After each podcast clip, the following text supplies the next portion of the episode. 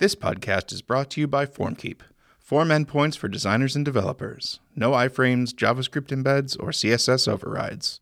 Try out our sandbox mode before you buy at formkeep.com. I looked at a light like that. Yeah, I don't know. It's nice. I'm surprised that with the exposed bulbs, it's not like overwhelmingly um, bright. They're weird looking bulbs, though. I don't know how hard they're going to be to replace when one of them burns out. What you got yourself there is a Sputnik lamp. Okay. That's what it's called. We'll put a link in the show notes for all of our listeners. they can have one at their house too, just like Sean. It's a nice lamp. This is the new house, right? This is the new house. Wow. See, it's got the same old internet. Yeah, same same old internet, Albuquerque internet. Is the internet? wait, is the internet bad? Yeah, you just Shouldn't had a be. massive fallout on you. It's probably on our end. It's probably raining. It is raining outside, It is isn't it? Yeah. outside. We're just Oh, This we're getting the- a tour. This is the other direction. Nice kitchen. Yeah. I appreciate the Thoughtbot red chair. Mm-hmm. Yes.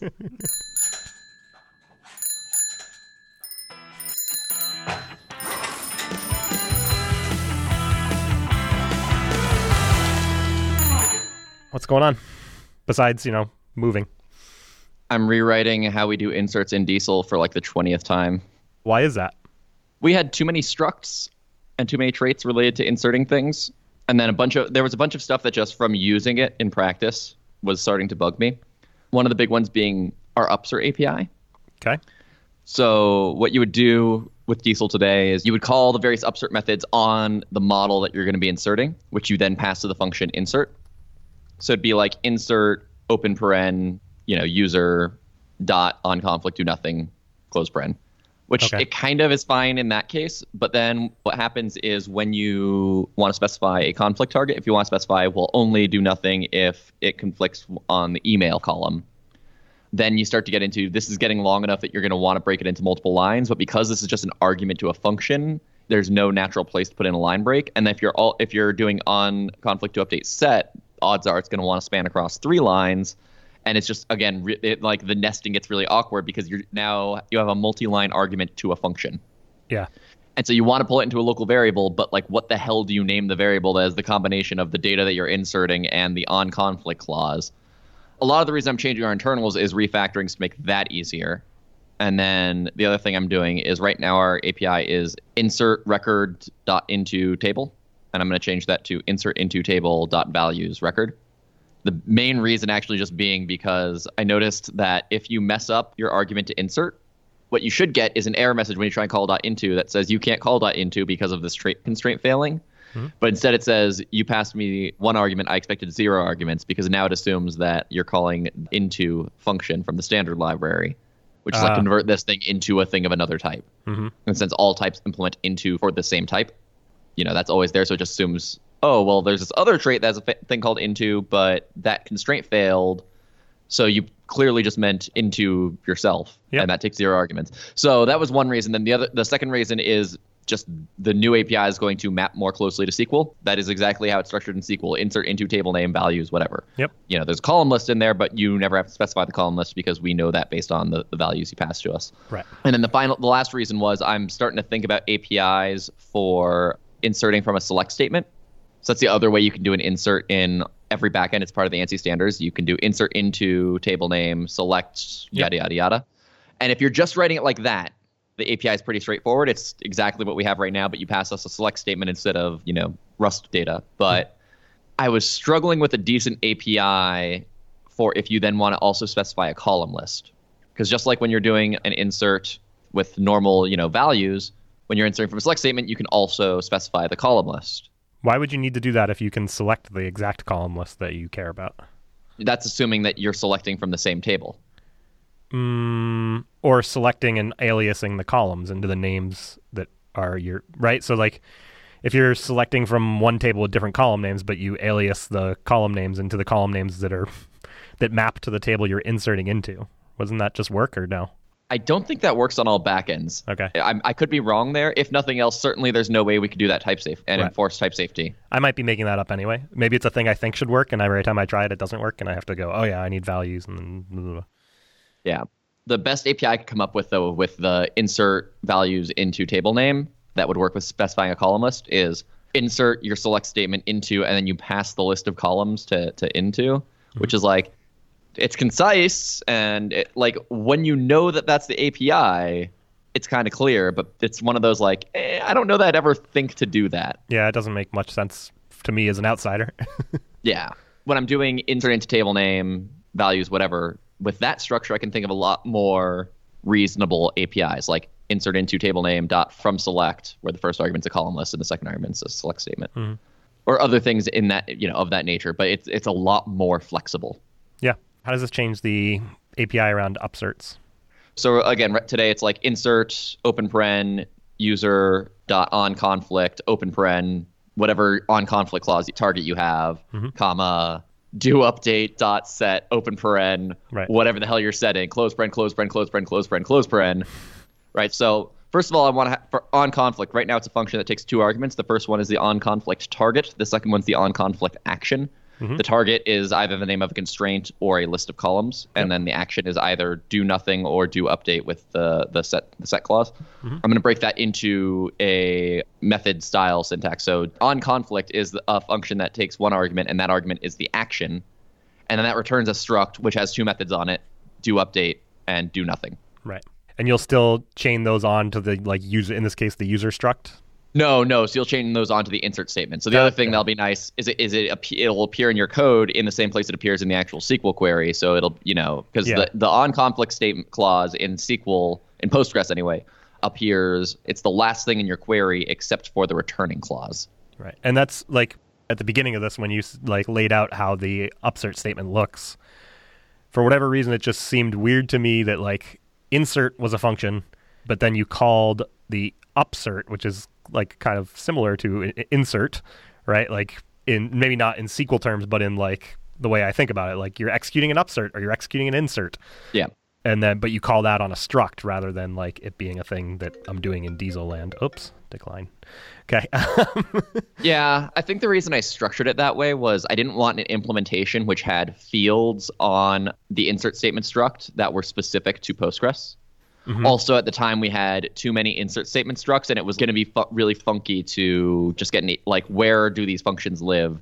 Going to be from a trait, but then we need to know the output type, and the output type's now going to. It's no longer like we're wrapping self. It's we're going to be changing one of the parameters of self, but there's not a great way to describe that. So it's going to be. It was. It would have been funky that way. The implementation that I'm going with makes a lot of like. I think I only. You know, I, I would not have landed on this if I hadn't implemented it this way first. And we're now back down to we have exactly one insert statement struct, and it is responsible for all insert statements. so this is a breaking change then. Yes. Yes. Well, do you consider deprecation warnings a breaking change? I do not know. Then no, it is not. A, it is not a breaking change. It's certainly under the Semver guidelines for Rust libraries. It is not considered a breaking change because we are deprecating things, not removing anything. But the next release of Diesel is going to be 0.99. And hmm. 0.99 is going to be identical to 1.0, except 1.0 will not include any deprecated code. So why go to 099? Why like cuz now you have put yourself in a corner where you're like, okay, the next thing has to be 1.0 basically, or you can make it 099.1. I mean, I'm, I'm I'm literally going to release it at the same time as 1.0. It is it is purely a Okay. mi- a migration aid Okay. because the only difference between it and 1.0 is going to be the removal of deprecated code. It's just purely there so that any actual breaking changes that occur, you can tackle those in a smaller portion without having to deal with all of the deprecation warnings right away.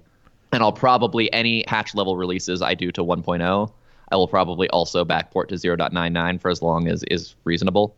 What's your plan for like do you have enough users to really make like a beta and release candidate viable or are you just going to be like here's oh? 1.0? No, we do. We will probably do a beta. I haven't decided what our release cycle is going to look like post 1.0 yet, mm-hmm. or we haven't we haven't even discussed it in the in the core team at all. We definitely have enough users to to justify doing a beta. There's been no reason to at this point because we're 0.x software. Our beta is we release a new version. Right. The last release 0.16. I was not planning on having a 0.16. I was planning on the next release being 1.0. And we only did that because I ended up deciding to make something which was likely to be a relatively minor breaking change for most people, but like had a surface area that there were a lot of places for me to get things wrong. And so I wanted it out there as quickly as possible and for as long as possible pre 1.0 so that if there was anything that I missed that specifically would need a breaking change to remedy, mm-hmm. that I would have the best chance of doing that. Yeah, that makes sense. I also like just general the general approach of like keeping it close to SQL because like even if you don't know SQL and you just learn Diesel, right? Yep. Like it's not that far when you have to like eventually be like, oh, let me. I guess I'm gonna have to write some SQL or figure it out. Like it's not such a drastic departure. It's like, oh, this is. I see how this maps closely to this thing I'm used to. And the re- reverse is true if like you're the type of person who's like really like to write raw SQL statements everywhere, but this project is using a framework, and you're like, oh, well, actually, Yeah. it's it's comfortable. It's close. Not that SQL is great, but right. Well, and that's what, like I was gonna say, keeping close to SQL is a secondary goal. It is it is a goal. I want Diesel to be close enough to SQL that honestly, like you know, so like insert values into table versus insert into table values, whatever you were passing to the to insert before. Mm-hmm. Like, if the only argument for that was this is close to a SQL, I wouldn't make that change. right. For example, I'm not going to start now doing select select clause dot from your table. It's still table dot select your select clause. Mainly just because select, you know, is special because you don't always care what your select clause is, and I don't want to make you say select star because it's really redundant. Right. But yeah, I'm also, you know, this is, it's also got me thinking the way delete and update works. If you want a where clause right now is so up delete and update are much closer to SQL today. So it's update table name dot set and then whatever you're, you're setting. Mhm.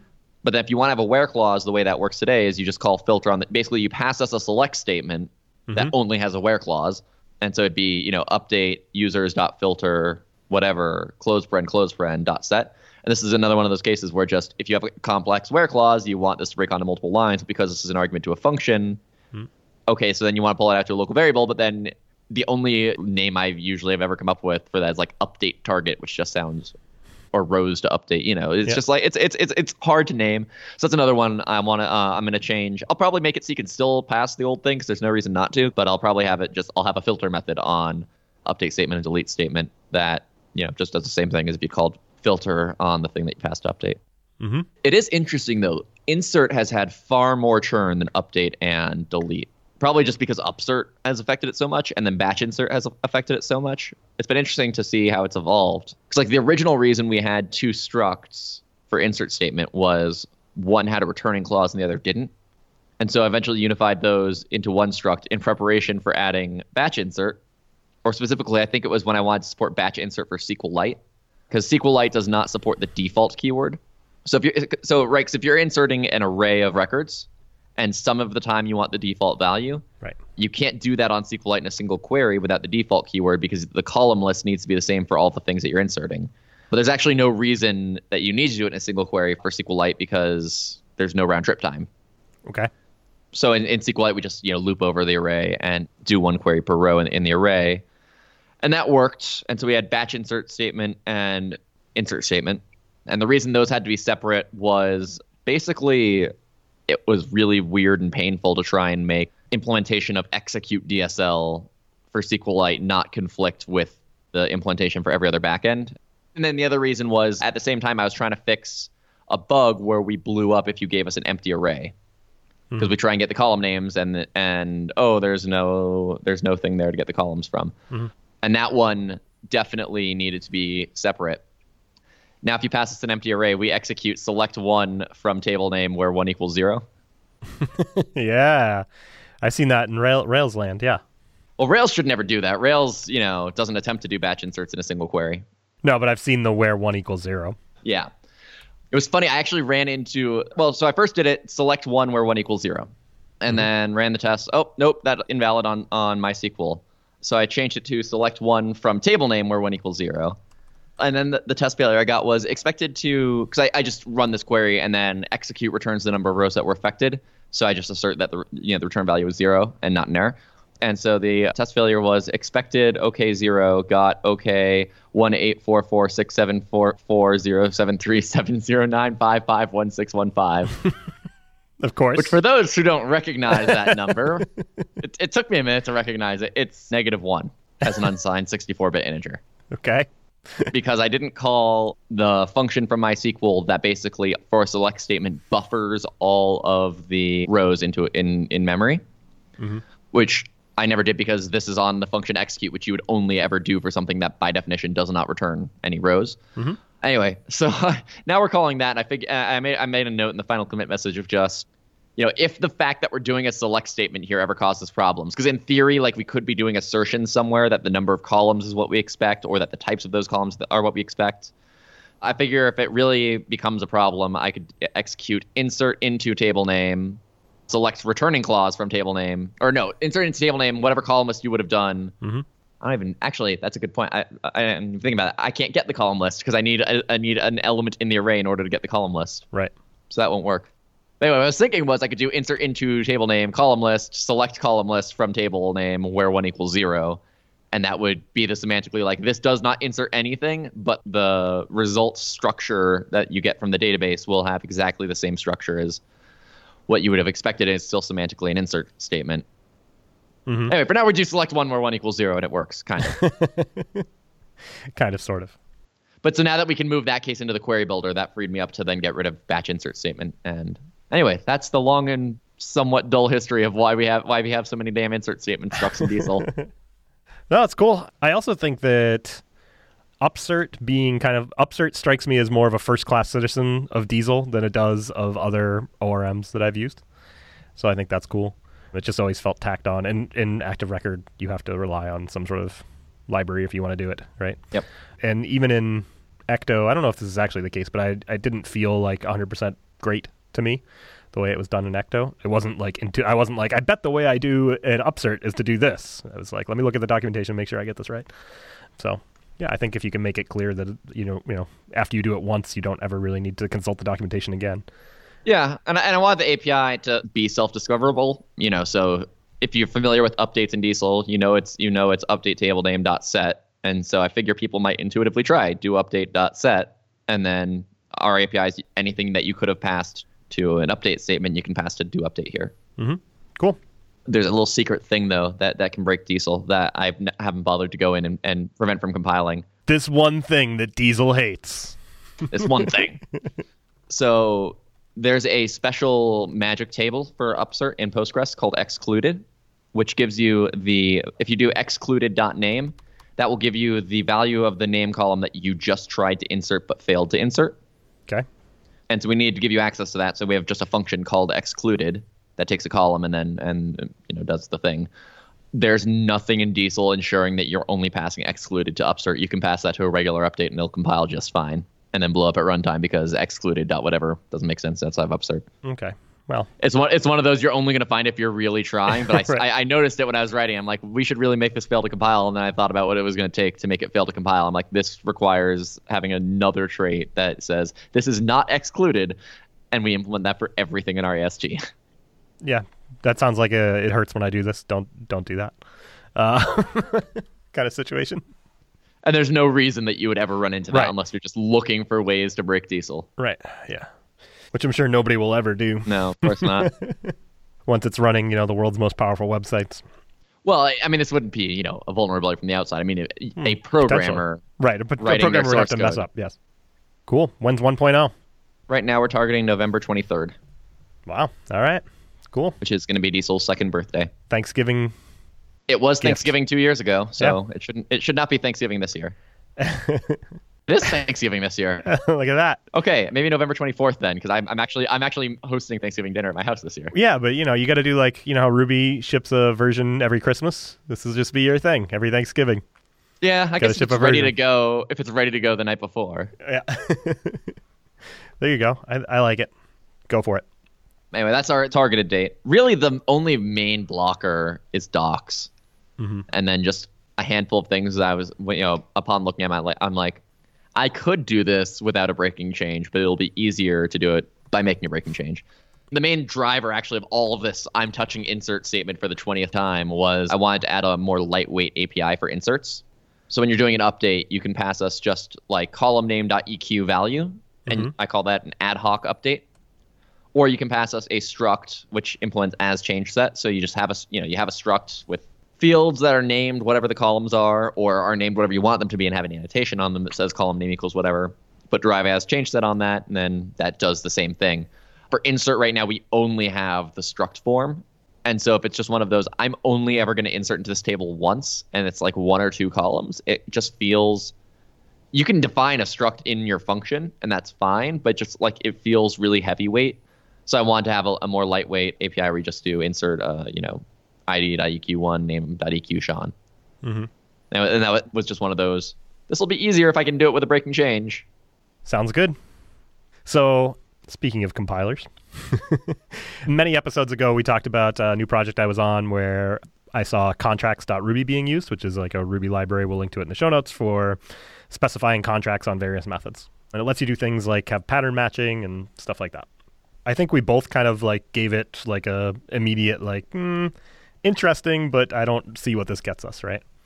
So a listener, Tim, wrote into us to basically say that he thought we kind of gave it short shrift and he looked into it and he felt like we were being kind of overly negative on it and that wasn't my intention to be negative it was more my intention to be like kind of like what i was saying this seems interesting but it doesn't seem to uh, escalate to a, a thing that i'd be willing to take on in, in my projects you know now that i have i actually do have now a couple months worth of experience of dealing with it on a project and you know it's just not it's not cutting it for me i mean it, it's it's at runtime Right, and that's the big thing. And Tim was pointing out that it does lots of cool things that like advanced type systems don't like some type systems don't do. Like it has non-nullable types like that. It has union types. It has that, all... okay. So in terms of just a type system that does runtime assertions only, you know, just a thing that is a nice DSLE way of like a documenting that the thing is is never meant to be null, but then also asserting that it's not null. Just because no method error on nil is mm-hmm. such a common thing in Ruby, and you want to catch it as early as possible, that one I actually do think is, is useful to have. I think it. I think it's useful to have, but I think it at that point, if this appeals to you, I just don't know why you're using Ruby. Sure. Right. Yes, I agree. And so, like fighting against it to the point where you're going to put these contracts all over your code seems like you got to find a better way because it's a it's a losing battle. As you bring more and more people onto your team who are Ruby developers, are going to be like, "This is I don't want to do this. This isn't what I do," but or bring people who aren't necessarily Ruby developers and they see this, they're going to be confused by it. I think the big thing missing is like there's little value to it as a runtime only thing, particularly if it's only run in tests. Right. Well, like you you mentioned union types, which is an interesting one because there's there's kind of when you people say union types, they can usually they usually mean one of two things, right? They either mean a sum type or an enum, depending on your functional language of choice, or they mean something that is of the form of like string pipe, you know, where it's one of these two concrete types. Mm-hmm. And the latter is really you know useful, but at compile time and yes. as a way to, to structure data. So the second form, where you have something that's like string pipe int, you know, it's one of these two types. That's that's a really cool and useful feature. You know, Crystal has it, TypeScript has it. Mm-hmm. It's really really cool. But the other thing that both of those languages have is type inference, which you kind of really need to make that pleasant to use. You know, in Crystal, it's very useful to just like it infers, okay, it's one of these types, and it ensures that you can only call methods that are common to those two types. Right. Again and again at compile time. Yeah, and there's nothing there for that in Ruby. I mean, it is the equivalent of having like if you are the type of Ruby programmer who puts a bunch of like ISA and HASA and responds to and things like that in the body of your methods, you may find this an interesting way to express those yeah. in perhaps a more in a more concise manner, right? But it's still I mean, those are a smell, right? Right. I mean, in Ruby, yeah, right? Because you're trying to do all this stuff at runtime, you know, it's not the way I would write it, but you know, some people really like that. And I could also potentially see an argument for using something like that in business process type things as a way to say like here's the start state of this object. Like in order for this to even start, it has to be a you know a document that is in this state and you know whatever and, and create a type for that somehow. Yeah, maybe, but I could also just put that as a conditional. so you know, in the project that I'm on now, they they use it at runtime, and in some ways that's interesting because it catches bugs that come that show up in the error tracker, and we're like, okay, cool, we could fix this. But a lot of times it ends up being like, oh, the contract is too strict, so we need to loosen right. the contract. Or I look at the associated PR and it's just like I deleted the contract off this, and now it just works. There's also some places where because they're using it at runtime, they catch the error that gets raised by a bad contract or a non-matching contract or whatever. Mm-hmm. and then just ignore the error or say, oh, it's invalid. The record's invalid because of the contract. Like calling this method with this contract is invalid. Which I tried to make the point that like I don't think you're meant to be catching these exceptions. right. At runtime, I think you're you're meant to be avoiding them at all costs. They are an end the program exception, not a flow control exception, which should be zero of them for the record. Right. So yeah, I mean, interesting project if you're in, if you like doing that type of stuff. But I think if you looked at it and you like what it's doing, I think you should look at other languages that have this as part of a first class feature. Yeah. To that end, I was actually just playing. I just played with Crystal last week here at Thoughtbot. We have uh, Paul Smith, who works with me, is very interested in Crystal and has been writing a little web framework. We'll have to have him on to talk about it. I don't want to spoil too much of it, but we did a little workshop in it, and it was like it's the first time beyond like just playing with it in a browser or whatever that I've ever really used it, and I liked it. Like it still felt like mostly I was writing Ruby, and I got some protection from the type system, and the compiler was okay. The error messages weren't always great, especially when something weird happened in a macro but it was pretty good. Sounds like it gets closer and closer to Rust all the time. but yeah, we'll have to have Paul on because I think it's interesting, and I think there's definitely there's room, I think, for a solution that is a Rails-like web framework that builds in some of these things. Yeah, it's still like as easy to write as Rails is for a lot of people. I really wish Rust had the anonymous unions from Crystal. Mm, explain how. When you have a type that is string pipe integer. Oh, right like you know Rust has enum, so you can create a enum as string or integer that has a case for string and integer, but you have to repeat yourself a lot. It's very verbose. You know, there are a lot of cases where that's a good thing because it forces you to give a name to these cases. There's usually a more meaningful reason that something is a string versus an integer than just it is a string or it is an integer. But there are also sometimes where it's like, no, I want this API to take a string or an integer it's just one of those things that it's very lightweight and it's and it's also really useful for it would be useful to have for prototyping purposes when I'm not ready to, to name all of my concepts yet. I'm just trying to to get the general structure of my code in place. Get it to compile and then you'll refactor. Yeah. That's your red green refactor loop of a strong type programming language. well, it's write the test mm-hmm. and the test fails to compile, get the test to compile. Sometimes I'm able to get the test to compile but fail to run, usually by just putting unimplemented as the body of a method somewhere, mm-hmm. and then make the test pass. So it's like it's like really red, less red, green refactor. So it's really red. My entire terminal's red because it's not compiling. right. Sounds good. so I don't know. I definitely don't mean to come across as like poo pooing somebody's project. I think it's really interesting, but I also wouldn't choose to use it. And that's a lot. I can say that for a lot of libraries. And, you know. Yeah. I mean, it, it, seems like it seems like it does what it's trying to do very well. Mm-hmm. It's just nothing I want to do. right. And there's, I guess, you know, from following along with my Twitter feed, as we're recording this, Ruby Kaigi is ongoing, and I guess there's been some talk of type systems there. But you know, I don't know. It's kind of a evergreen topic in Ruby for the last three, four years. I feel like. Nate Berkopec tweeted about this. Again, I have no clue what they actually said at Kaigi, but he was like, for what it's worth, I'm not in favor of any proposals so far for types in Ruby. Too restrictive, too verbose, not dry. Matz replied to that with, I agree 100%.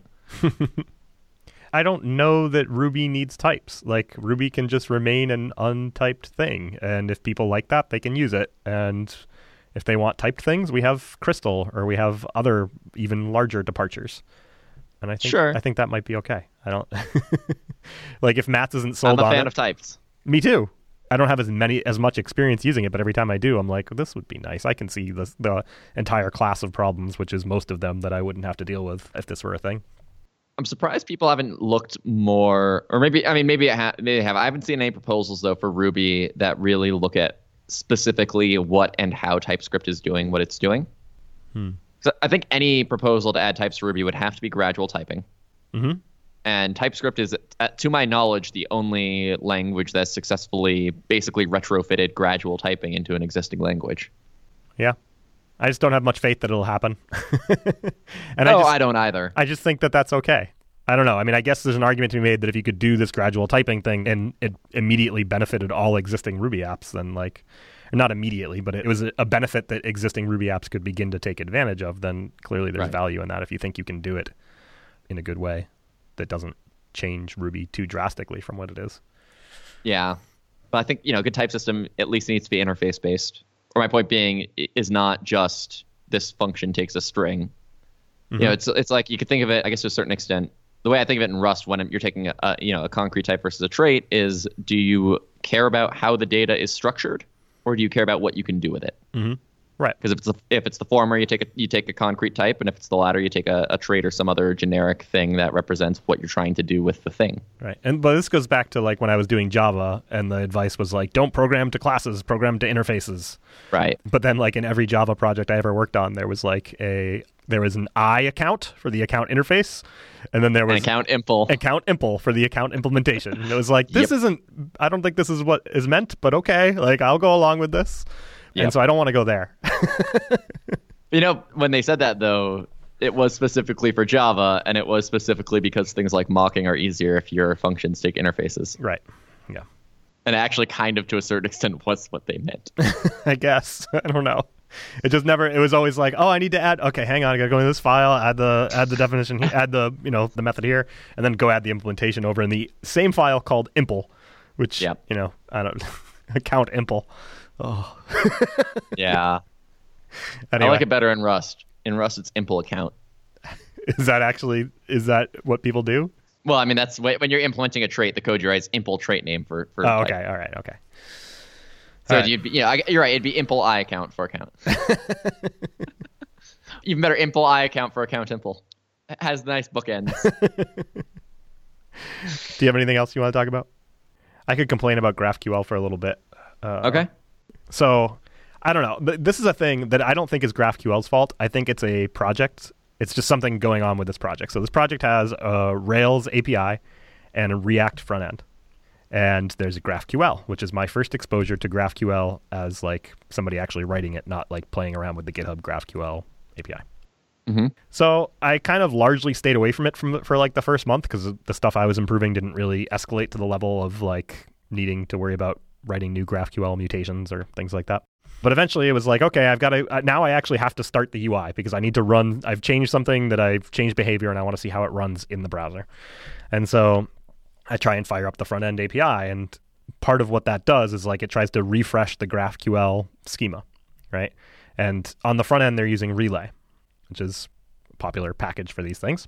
And what that does is downloads like a schema.json file in this case. And I guess if you're, I- I've been doing a little bit of reading on this over the last couple of last week maybe. And I guess like if you were being more modern, you would actually what you would get is a like schema.graphql file. But schema.json, which defines like all of the various mutations you can do and like the types and what's required and various things like that.